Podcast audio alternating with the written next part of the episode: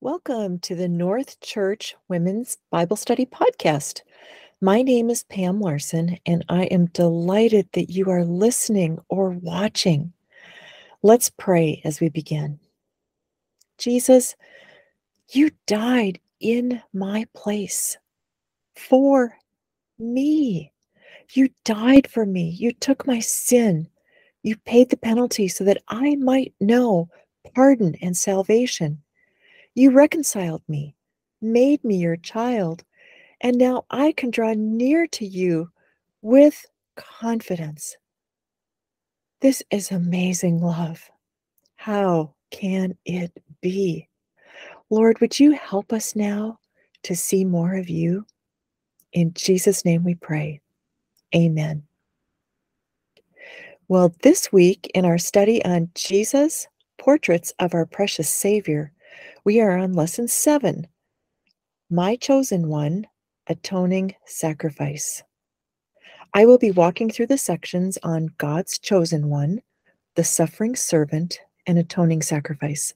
The section in our workbook on atoning sacrifice was rather short, and so I will be unpacking a lot more for you on this recording.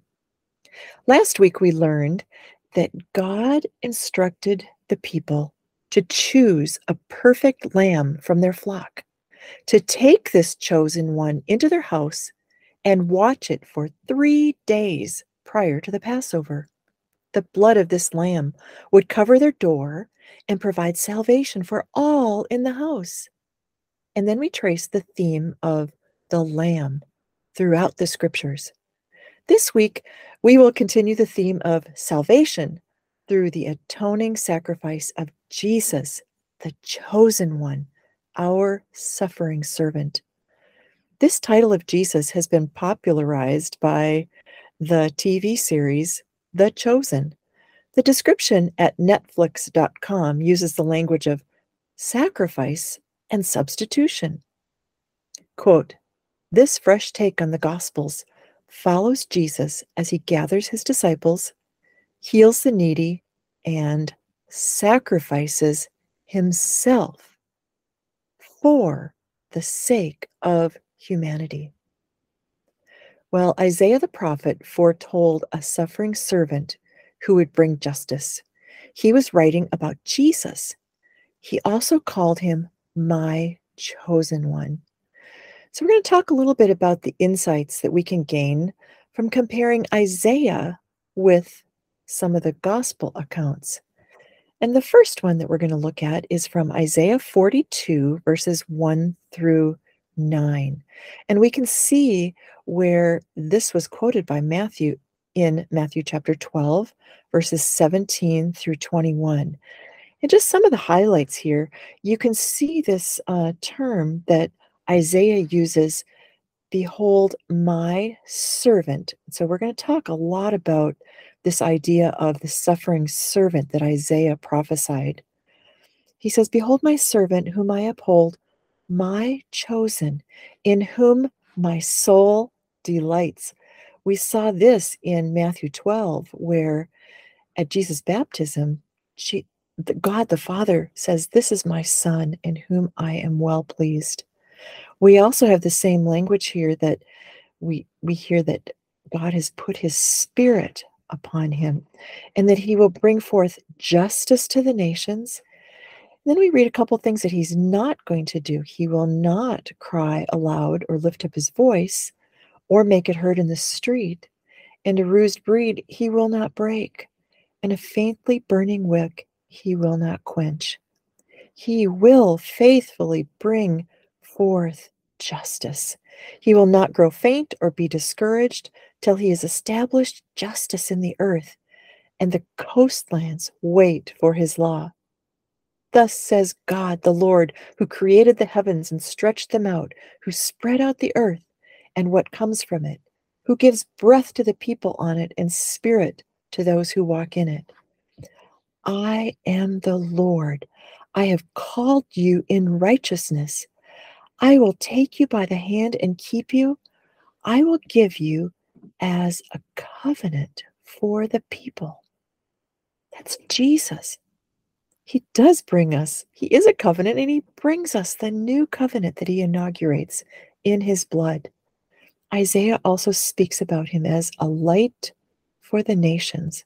And we saw this a couple of weeks ago when we learned that Jesus is the light of the world, and He also opens the eyes that are blind, demonstrating that He is that true light of the world. And then Isaiah goes on to bring out the prisoners from the dungeon, from the prison, those who sit in darkness. I am the Lord, that is my name. My glory I give to no other, nor my praise to carved idols. Behold, the former things have come to pass, and new things now I declare. Before they spring forth, I tell you of them. Now let's look at Isaiah 53, verses 4 and 5. This is a beautiful passage that we looked at a couple weeks ago. Surely he has borne our griefs and carried our sorrows. Yet we esteemed him stricken, smitten by God, and afflicted. But he was pierced for our transgressions, he was crushed for our iniquities. Upon him was the chastisement that brought us peace and then we see this beautiful phrase with his wounds, we are healed. We see this throughout the Gospels where Jesus has this incredible healing ministry and it fulfills what Isaiah prophesied.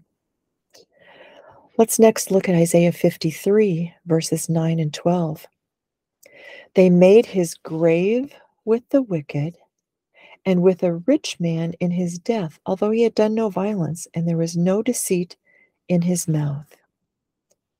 We see this fulfilled in Matthew 27, starting in verse 57, where we read about a rich man from Arimathea named Joseph, who also was a disciple of Jesus. And he went to Pilate, he asked for the body of Jesus. Pilate gives it to him, so Joseph took Jesus' body wrapped it in a clean linen shroud, and laid it in his own new tomb, which he had cut in the rock. And then he rolled a great stone to the entrance of the tomb and he went away. And then Isaiah also says, Therefore I will divide him a portion with the many, and he shall divide the spoil with the strong, because he poured out his soul to death and was numbered with the transgressors. Yet he bore the sins of many and makes intercession for the transgressors. And we see this fulfilled in Luke chapter 22, where Luke specifically writes, For I tell you that this scripture must be fulfilled. And then finally, let's look at Isaiah 61, where Isaiah writes, The Spirit of the Lord God is upon me, because the Lord has anointed me to bring good news to the poor. He has sent me to bind up the brokenhearted, to proclaim liberty to the captives, and the opening of the prison to those who are bound, to proclaim the year of the Lord's favor. Now, we read a couple of weeks ago, we looked at this section and we realized that Jesus, when he is reading this from the scroll of Isaiah in the temple, he stops right here, doesn't he? He did not read the next verses in Isaiah. Jesus fulfilled these things in his ministry. The Spirit of the Lord was upon him. The Lord had anointed him to bring good news to the poor and bind up the brokenhearted, proclaim liberty to the captives, and the opening of the prison to those who are bound. Jesus is indeed the chosen one of God. He's affirmed by God the Father at the Mount of Transfiguration, where we read in Luke 9 a voice came out of the cloud saying, This is my Son, my chosen one.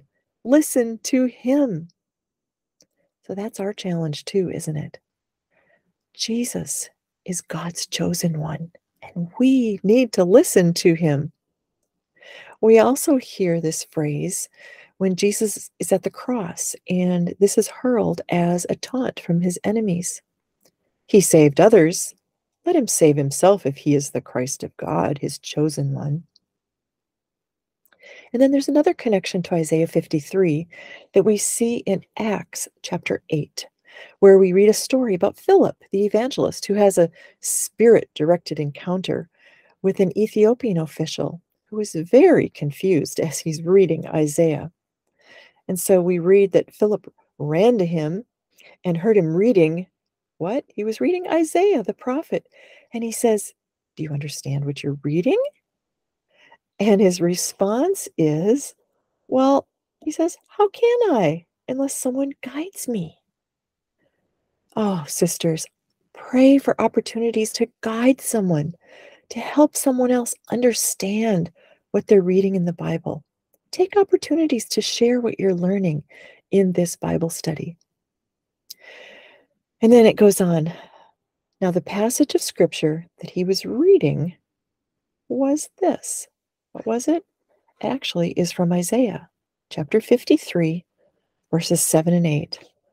Like a sheep, he was led to the slaughter, and like a lamb, we saw this last week, before its shearer is silent, so he opens not his mouth. In his humiliation, justice was denied him. Who can describe his generation? For his life is taken away from the earth. And the eunuch said to Philip, About whom, I ask you, does the prophet say this? About himself or about someone else? Then Philip opened his mouth. What does he do? He guides him, right? Beginning with this scripture, he told him the good news about Jesus. Oh, I pray you'll have an opportunity to do that with someone very soon. Okay, now we're going to go on to the next section, which is we're going to look at Jesus as the suffering servant. So we're going to ask the question how did Jesus serve and suffer? So we're going to read Philippians 2, verses 1 through 11, with an eye for what Jesus has done for us and how we relate to him. So let's read this together. So if there's any encouragement in Christ, any comfort from love, any participation in the Spirit, any affection and sympathy, complete my joy by being of the same mind having the same love, being in full accord and of one mind. Do nothing from selfish ambition or conceit, but in humility count others as more significant than yourselves. Let each of you look not only to his own interests, but also to the interest of others. Have this mind among yourselves, which is yours in Christ Jesus we should have this mind, the mind of Christ, who, though he was in the form of God, did not count equality with God a thing to be grasped. But what did he do? He emptied himself by taking the form of a servant, being born in the likeness of men, being found in human form. He did what? He humbled himself by becoming obedient to the point of death, even death on a cross. Therefore, God has highly exalted him and bestowed on him, Jesus, the name that is above every name, so that at the name of Jesus, every knee should bow in heaven and on earth and under the earth, and every tongue confess that Jesus Christ is Lord to the glory of God the Father. Jesus has done so much for us. And I just pray that as you read passages like this and you do this Bible study, that you will stop, that you will reflect on this, and you will just praise Jesus for all he has done. Now, in your lesson, I also took you to Luke chapter 12, I believe it is, 1237, because it might surprise you that when Jesus returns, he will still be serving us. And not only was he the servant of his people while he lived on earth, but he will also be our servant when he comes again. Blessed are those servants whom the master finds awake when he comes. that's Jesus, he's our master, truly I say to you, he will dress himself for service and have them recline at table, and he will come and serve them. Jesus is our servant. He is our suffering servant. Hebrews 13, 5 and 6 tells us, I will never leave you or forsake you. So we can confidently say, The Lord is my helper. I will not fear. What can man do to me? He is our helper servant in so many ways, but he is not a genie in a bottle who hops to our demands. He is not a servant in the sense that we are his master. No, God forbid. But we honor him when we come to him in weakness and we plead for help, when we come desperate for his love and mercy, and he serves and he gives and he supplies out of the riches of his grace. The more he pours out of his inexhaustible resources, the larger our reservoir of past grace grows, and the more confidently we trust him for all that we need for tomorrow. The more He helps and serves, the more we receive. And then we give Him glory when we praise Him for His help. It's like the old hymn puts it Jesus, what a friend for sinners. Hallelujah, what a Savior. Hallelujah, what a friend. Saving, helping, keeping, loving. He is with me to the end. That is what he does for us. He loves to work for those who wait for him. He takes pleasure in those who hope in his steadfast love. And his eyes run to and fro throughout the whole earth to give strong support to those whose heart is blameless toward him. His strength supplies us, and it's for his glory. 1 Peter 4:11 says, "Whoever serves, that's us, as one who serves by the strength that God supplies." Why? In order that in everything God may be glorified through Jesus Christ. That is the goal the glory of God and the glory of Jesus Christ. Now let's focus on the suffering part of that title, suffering servant. No one expected a suffering Messiah, even though repeatedly throughout the Old Testament we see a pattern of rejection and suffering, followed by exaltation.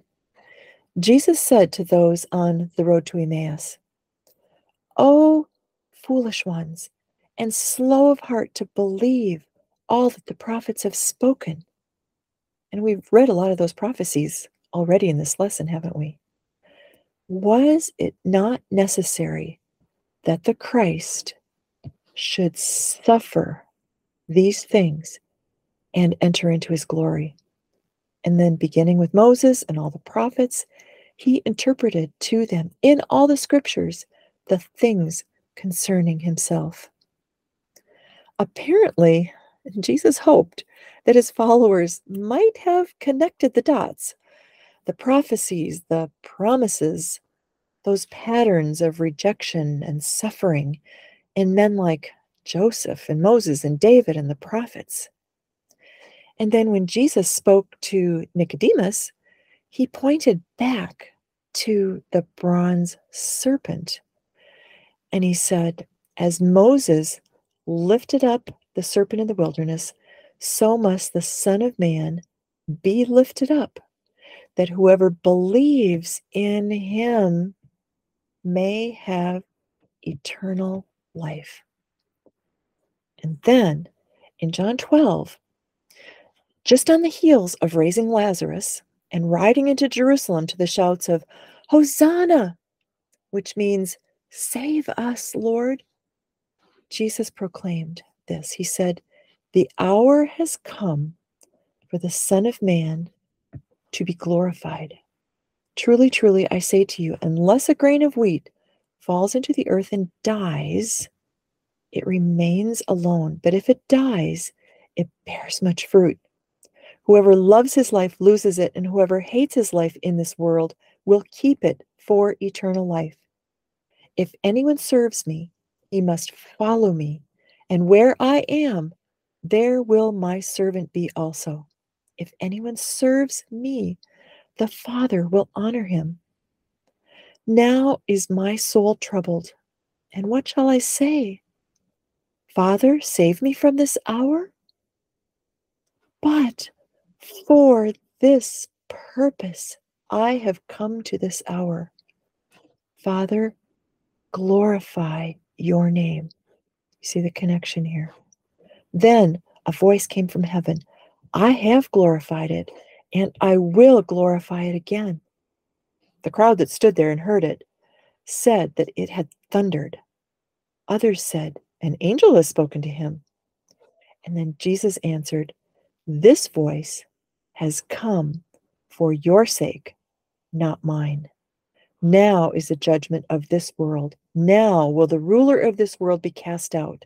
And I, when I am lifted up, we see that again, just like in John 3 about the bronze serpent. When I am lifted up from the earth, I will draw all people to myself. And why did he say this? He said this to show by what kind of death he was going to die. He would be lifted up on the cross. And then, just to be sure that his audience didn't miss the connections to Isaiah, he went on in verses 37 through 41. When Jesus said these things, he departed and he hid himself from them. Though he had done so many signs before them, they still did not believe in him. Why? Here's purpose so that the words spoken by the prophet Isaiah might be fulfilled. Lord, who has believed what he heard from us, and to whom has the arm of the Lord been revealed? Therefore, they could not believe. For again, Isaiah said, He has blinded their eyes and hardened their heart, lest they see with their eyes and understand with their heart and turn, and I would heal them. Isaiah said these things because, see that phrase again. Why? Isaiah saw his glory and spoke of him. Isaiah saw Jesus. He points to Jesus. Now, James Hamilton, a scholar, wrote in his book, Typology Understanding the Bible's Promised Shape Patterns. He said, In his mysterious providence, God sovereignly worked in history so that his people chose to reject those whom God raised up to accomplish their deliverance. Through that rejection, through Joseph being sold as a slave into Egypt, through Moses spending 40 years in the wilderness, through David learning to trust the Lord through persecution, through the culminating crucifixion of the Messiah, God worked deliverance for his people. Jesus, our suffering servant, came not to be served, but to serve. But that's not the rest of the verse. He came and to give his life as a ransom for many. He came as an atoning sacrifice. R.C. Sproul wrote, I suspect that when my eyes open in heaven for the first time, which for him actually happened just over five years ago, he said, I will be absolutely staggered by the sudden increase of understanding that will come to me when I behold the Lamb who was slain and hear angels and archangels singing in my ears. Worthy is the Lamb who was slain to receive power and wealth and wisdom and might and honor and glory and blessing. And when I see the Apostle Paul and say, thank you for knowing nothing but Christ and Him crucified. Paul said that in 1 Corinthians 2 2. For I decided to know nothing among you except Jesus Christ and Him crucified. So, how do we know Jesus and Him crucified? Well, the Bible speaks of it in many ways.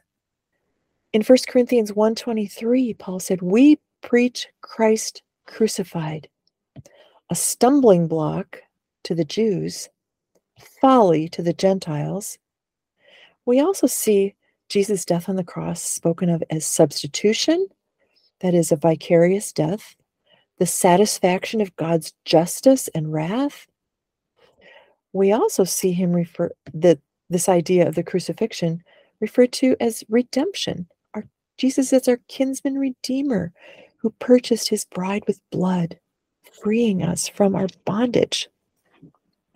Jesus is also our ransom that was paid. And he won victory over the serpent. He crushed the head of the snake. We read this in Colossians 2 13 through 15. And it's also spoken of as atonement the idea of God bringing us into a condition of being at one with Him. But there is yet another image that Isaiah points to that might cause us to be a bit uncomfortable. And maybe this will surprise you. But Isaiah 53 6 says this And the Lord, the Lord has laid on him the iniquity of us all. And then in verses 10 through 11, yet it was the will of the Lord to crush him. The Lord, this is this is the Lord. The Lord has put him to grief. When his soul makes an offering for guilt, he shall see his offspring. He shall prolong his days.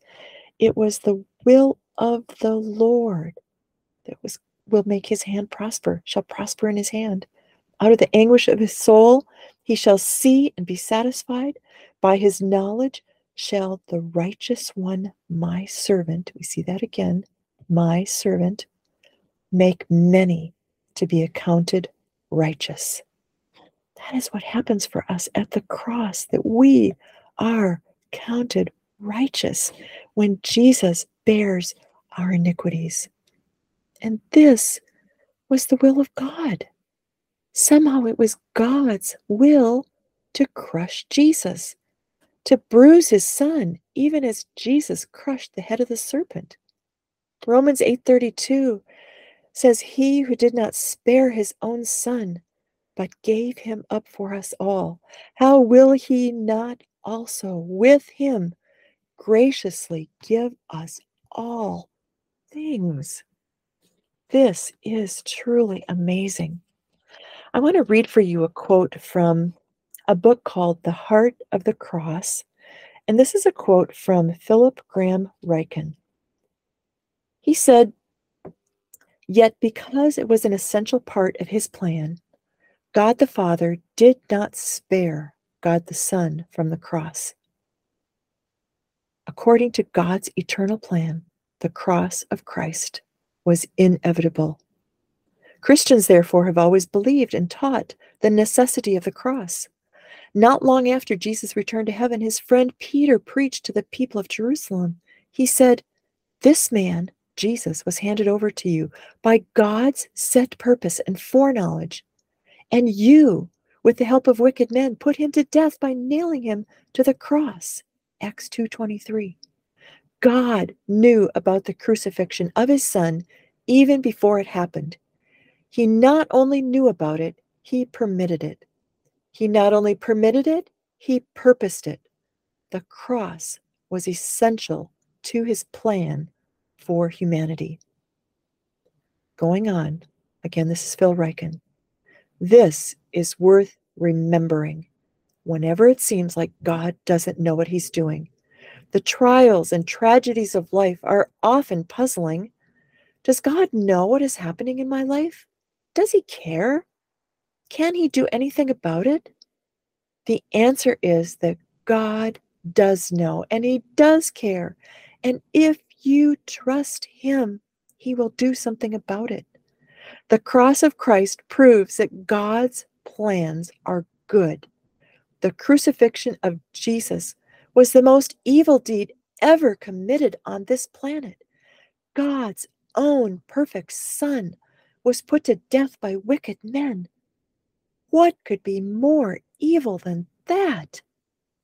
At the same time, however, the crucifixion of Jesus was the best thing that ever happened on this planet. As we shall see, the cross has brought salvation to the world. If God brought the greatest good out of the greatest evil, he can bring good out of what seems to be evil in your own life. It is all part of God's plan. Maybe you've heard of Yom Kippur, the Day of Atonement. It's perhaps the holiest day in the Jewish year. And I'd like to read for you a story now. This is from Kevin DeYoung's book, The Biggest Story Bible Storybook.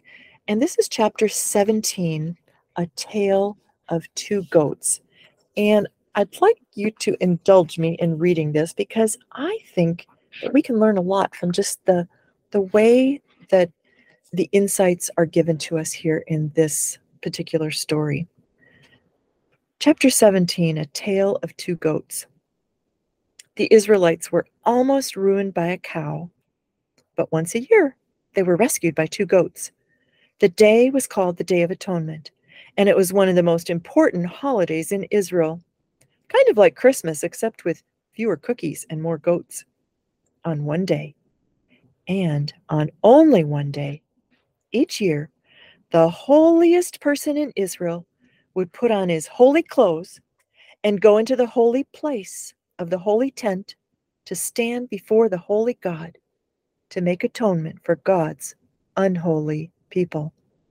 Sounds confusing, doesn't it? But the holiday was actually pretty simple. Atonement is how separated people can become at one. God is holy and good and perfect, and God loves us very much. But if we're honest, we have to admit that we are not very holy or good or perfect. We are sinners, and sin needs a substitute. If we want to live with God, and God certainly wants to live with us, we need someone or something to pay for our sins. That's where the goats come in. Israel had lots of sacrifices for sin, but once a year, the high priest took two goats and confessed all the people's sins over these goats. It was like taking all the mistakes and all the fighting and all the lying and all the yelling and all the meanness from the past year and putting those sins on a substitute. And do you know what happened to the goats? The first goat died that the sins of the people might be forgiven.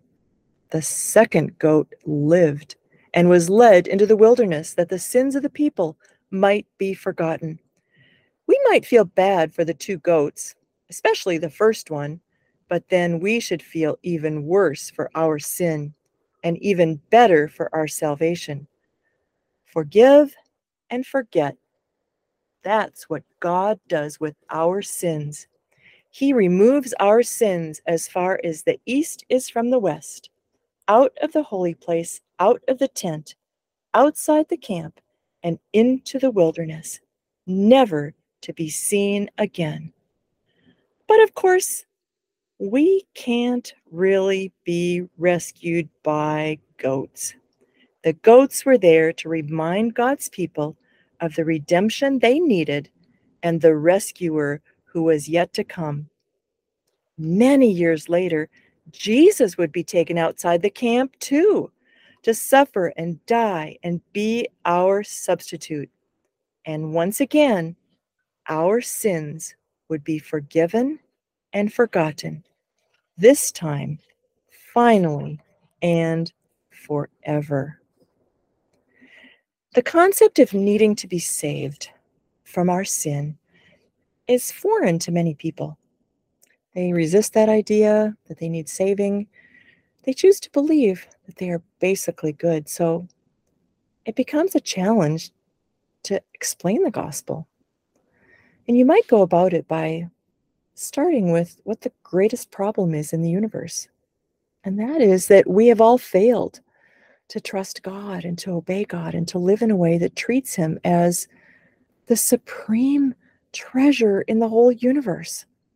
And we all know that, don't we? We have failed. We have dishonored God. We've essentially we've committed treason against our creator. And God's justice and holiness demands that we be appropriately punished. Specifically, we need to be saved from the wrath of God that burns against all ungodliness and unrighteousness. We see this in Romans 1:18. For the wrath of God is revealed from heaven against all ungodliness and unrighteousness of men who by their unrighteousness suppress the truth. So, our biggest problem here is the wrath of God.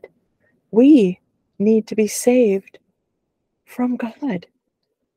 But God is not only holy and just, He is also gracious and patient and loving. Therefore, He planned a way to solve this biggest problem in the universe. And the solution that He designed was that God sent Jesus into the world to become a substitute for everyone who would believe in him. The death of Jesus on the cross satisfied the wrath of God, which would burn against us if we were not covered by the sacrifice of Christ. He covers us, us with his blood like a shield, like asbestos going through a fire. And how does Jesus do this? We're going to turn now to Romans 3, verses 21 through 26. And we're going to zero in on verse 25, where various translations use different words for the same Greek word. Let's read this together. But now the righteousness of God has been manifested apart from the law, although the law and the prophets bear witness to it, the righteousness of God through faith in Jesus Christ for all who believe. For there is no distinction, for all have sinned and fall short of the glory of God, and we are justified by his grace as a gift. How? Through the redemption that is in Christ Jesus, whom God put forward as a propitiation by his blood to be received by faith. This was to show God's righteousness because in his divine forbearance he had passed over former sins. It was to show his righteousness at the present time so that he might be just and the justifier of the one who has faith in Jesus. So we're going to look at this word propitiation. That's a long, big word. So let's look at the way it's translated in other um, translations. So in the ESV and the New King James Version, we have propitiation. We just saw that. And in the Revised Standard Version, it says, Whom God put forward as an expiation by his blood to be received by faith. And then the NIV says, God presented Christ as a sacrifice of atonement or an atoning sacrifice through the shedding of his blood to be received by faith. Now, these are two theologically rich gospel salvation words propitiation and expiation. But we don't use these words very much in conversation these days. Um, but since they're in the Bible, we should really talk about what they mean. So here's a couple definitions to help us. Expiation, uh, the prefix ex means out of or from. So expiation has to do with taking something away. So in the Bible, it has to do with taking away guilt through the payment of a penalty or the offering of an atonement. Propitiation, the prefix pro means for and has to do with the object of the expiation. So propitiation brings about a change, you might say, in, in God's attitude but with our relationship, so that He moves from being against us to being for us. So we are restored into a right relationship with God. So think vertically here. Here's how R.C. Sproul explains the difference. He said, Expiation is the act that results in the change of God's disposition toward us. It's what Christ did on the cross. And the result of Christ's work of expiation is propitiation. God's anger is turned away. The distinction is the same as that between the ransom that is paid and the attitude of the one who receives the ransom. Jesus did both at the cross to satisfy the wrath of God. He, as a scapegoat, had all of our sins transferred to him. He became sin who knew no sin. He suffered outside the camp for us, removing our sin as far as the east is from the west. Now, back in Genesis, we saw this concept of a curse. The snake was cursed, the ground was cursed, even childbirth was cursed with pain. And you right, might remember that the people of God often had choices put before them obey God and be blessed, or not. If you don't obey, those curses will come. So, throughout the Old Testament, the prophets proclaimed both blessing and woes or curses. And then in Galatians 3 13 and 14, we read, Jesus redeemed us from the curse of the law by becoming a curse for us. For it is written, Cursed is everyone who is hanged on a tree. That's what Jesus did for us on the cross. Jesus took not only the penalty for our sins, but he became the curse. He became that curse for us. Either we bear the curse of God ourselves, or we run to Jesus who took it for us. 1 Thessalonians 1:10 says Jesus delivers us from the wrath to come. Ultimately, Jesus died to save us from the wrath of God. Our only hope of escape from God's burning wrath is to be covered by the atoning sacrifice of Jesus. This is the heart of the gospel that as people who are covered by the atoning blood of Jesus, we are redeemed or saved from the worst danger we might ever face. No wrath for those whose sins have been paid. There's no double jeopardy. We don't die eternally if we trust that Jesus has died instead of us. That is what salvation is all about. Al Mohler put, put it this way The sum and substance of the gospel is that a holy and righteous God who must demand a full penalty for our sin both demands the penalty and provides the penalty. His own self substitution is Jesus Christ the Son, whose perfect obedience and perfectly accomplished atonement purchased all that is necessary for our salvation. Jesus Christ met the full demands of the righteousness and justice of God against our sin. We either believe that or we do not. As we close, I'd like to just make a note of one more Old Testament connection. We've learned that without the shedding of blood, there's no forgiveness of sins, and that the blood of bulls and goats were not sufficient. In Exodus 25 and Leviticus 16, the Lord gave instructions for the Ark of the Covenant. There was to be a solid gold, gold lid or a cover where the blood of the atoning sacrifice was sprinkled. And it was at this very place that God would meet the high priest. Exodus 25 22 declares, There I will meet with you. This place was called the mercy seat, where sin was atoned for by the sacrifice of a substitute. The high priest sprinkled the seat seven times on the Day of Atonement, symbolically reconciling the Lord and his chosen people. Now I'd like to look back at Romans 3:25 again. The NET translation says, God publicly displayed him at his death as the mercy seat, accessible through faith. This was also to demonstrate his righteousness in the present time so that he would be just and the justifier of the one who lives because of Jesus's faithfulness. Isn't that beautiful?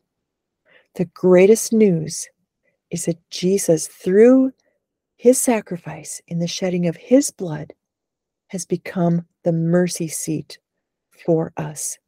Jesus satisfies the wrath and the justice of the Father. The greatest news in all the world is that Jesus, our Messiah, is everything we need and more. He is our Passover lamb, He is our substitute, He is our sacrificed goat, the scapegoat, our mercy seat, our temple, and as we'll see in lesson 10, He is our great high priest and the King of kings and Lord of lords. As I close, I just want to remind you that at the beginning of the semester, we handed out copies of Seeing and Savoring Jesus Christ by John Piper. And these chapters uh, in the middle of this book are just incredible for helping you grow in your affection for Jesus as we approach Palm Sunday, Good Friday, Easter. And I'd like to just read for you a section from page 71 of that book. This is John Piper. And then I will close in a prayer that he wrote. He writes a prayer at the end of each chapter. The suffering and weakness of Jesus were a work of his sovereign power. No one takes my life from me, but I lay it down of my own accord. He freely chose to join the Father's design for his own suffering and death. And what was that design? To be a substitute for us so that we might live. The Son of Man came to give his life as a ransom for many. He humbled himself. He himself bore our sins in his body on the tree. The Lord has laid on him the iniquity of us all. And the goal of it all? Greater love has no one than this, that someone lay down his life for his friends. Yes, but to what end? What does love pursue? Two great purposes were accomplished in the suffering of Christ, which are really one purpose. First, Christ suffered once for sins, the righteous for the unrighteous, that he might bring us to God. The suffering of Jesus brought us to God, who is fullness of joy and pleasure evermore. Second, in the very hour of death, the Father and the Son were glorified. Now is the Son of Man glorified, and God is glorified in him. John 13, 31. Our joy in savoring God and his glory in saving us, our, those things are one. That is the glory of Christ's incomparable sufferings. Would you pray with me? Father, what can we say? We feel utterly unworthy in the face of Christ's unspeakable sufferings. We are sorry. It was our sin that brought this to pass. It was we who struck him and spit on him and mocked him. Oh, Father, we are so sorry. We bow ourselves to the dirt and Shut the mouths of our small, dark, petty, sinful souls. Oh, Father, touch us with fresh faith that we might believe the incredible, the very pain of Christ, that makes us despair is our salvation. Open our fearful hearts to receive the gospel. Waken dead parts of our hearts that cannot feel what must be felt. That we are loved with the deepest, strongest, purest love in the universe. Oh, grant us to have the power to comprehend with all the saints the height and depth and length and breadth of the love of Christ that surpasses knowledge. And may we be filled with all the fullness of God. Fight for us, O God, that we not drift, numb and blind and foolish, into vain and empty excitements.